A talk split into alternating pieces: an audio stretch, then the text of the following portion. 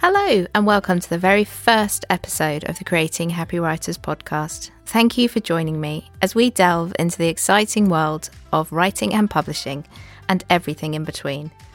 My name is Steph Caswell, and I'm an author and writing coach on a mission to help you find confidence and happiness in your writing journey.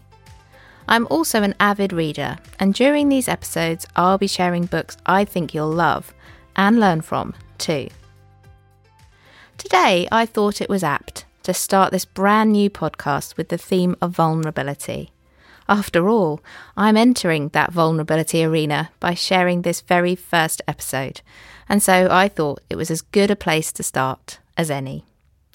During this episode, I'll be exploring why vulnerability is an essential part of any writer's toolkit and how it can actually enhance your enjoyment of the writing journey.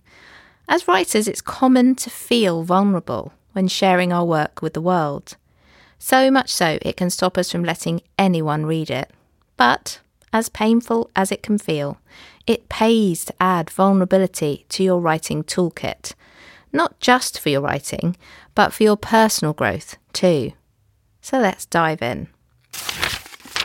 My son Bo is an aspiring author Often he'll tell me his latest idea for a book and sit at his laptop, busily typing away and regularly sharing his word count with me. Far less frequently, but still occasionally, he'll tell me the odd snippet of information about a character or a morsel of a plot twist. But there's one thing he won't share the whole book. And if I ask to read it, well, it gets a bit squirmy and wriggly in his chair. He'll even close the laptop if I step too close. Okay, some of that might be down to a typical teenage mindset, but it got me thinking why do we feel so vulnerable as writers? Why, when we share our work with others, do we immediately wish we could snatch it back, admitting we've made a terrible mistake, or that it's not quite ready yet? Well, let's use an expert to help us out. Why do we struggle with vulnerability? Author, vulnerability expert, and all round amazing human Brené Brown shares how it stems from our desire for connection. It's why we're here, after all. You want to feel connected to the people around you, even if you don't even know them that well. It's probably why you want to write a book in the first place to connect with your audience and share your message with them. But it's a double edged sword. Our desire to connect can also be the reason we don't want others to read our work. The pain of disconnection, or being an outcast from the tribe, is the primary reason we feel shame.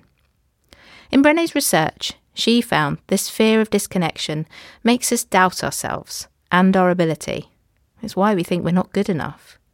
However, when studying people who have a strong sense of connection, love, and belonging, Brené found the only difference between those people and those who felt disconnected was belief. They believed they had a sense of connection. They believed they were worthy of love. For those of us who struggle with vulnerability on a regular basis, her research suggests it's our belief in our worthiness that matters. We fear we're not worthy of the love and connection our writing could provide. So, how can we turn this around? How can we learn to embrace connection and vulnerability and accept them as part of the process. It's time to make friends with vulnerability.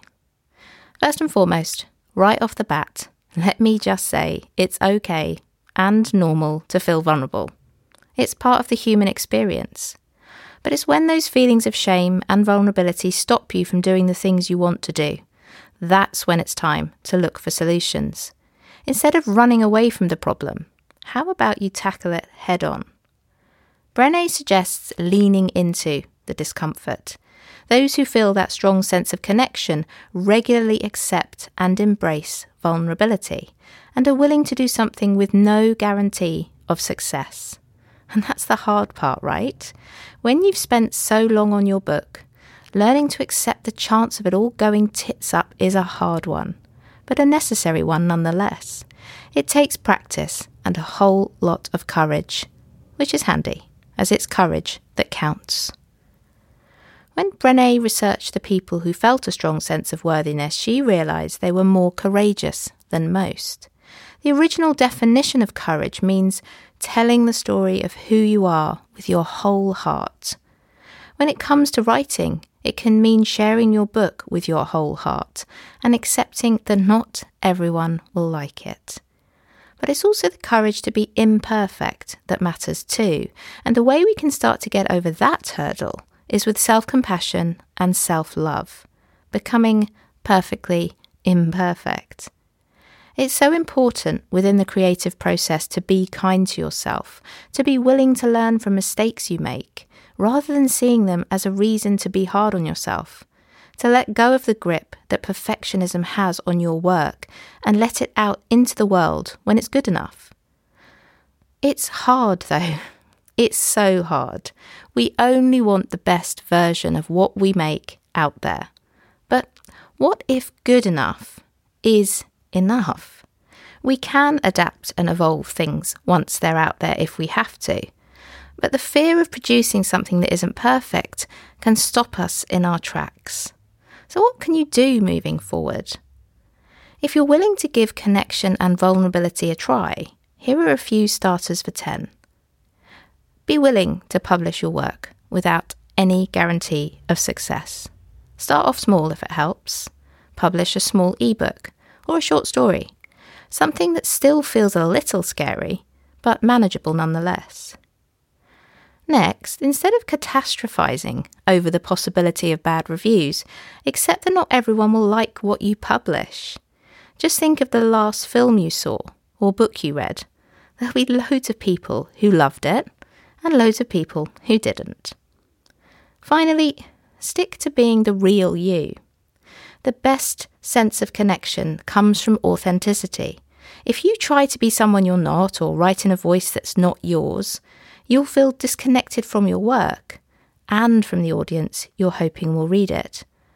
But the ultimate, most important thing you can do is to believe you're worthy of the connection your book will bring.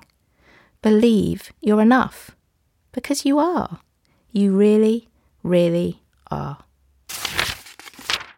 I hope you enjoyed today's episode and it's given you the courage and motivation to start sharing your work with others be it readers or editors, or just a trusted friend or family member.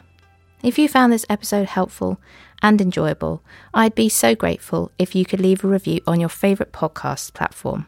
Much like book reviews, podcast reviews can make all the difference in getting more listeners and spreading the Creating Happy Writers message. And if you know another writer who'd enjoy these episodes, do share it with them too. You can also give me a shout out on social media using the hashtag creatinghappywriters. If you'd like to connect, you can find me at creatinghappywriters.com and on Instagram and Facebook at Creating Happy Writers. If you'd like further support to write a book in your niche, you can buy a copy of my book, Dare to Write How to Confidently Write a Non-Fiction Book to Grow Your Business, which takes you on the journey from initial idea to publication. All links are in the show notes. So until next time, happy writing.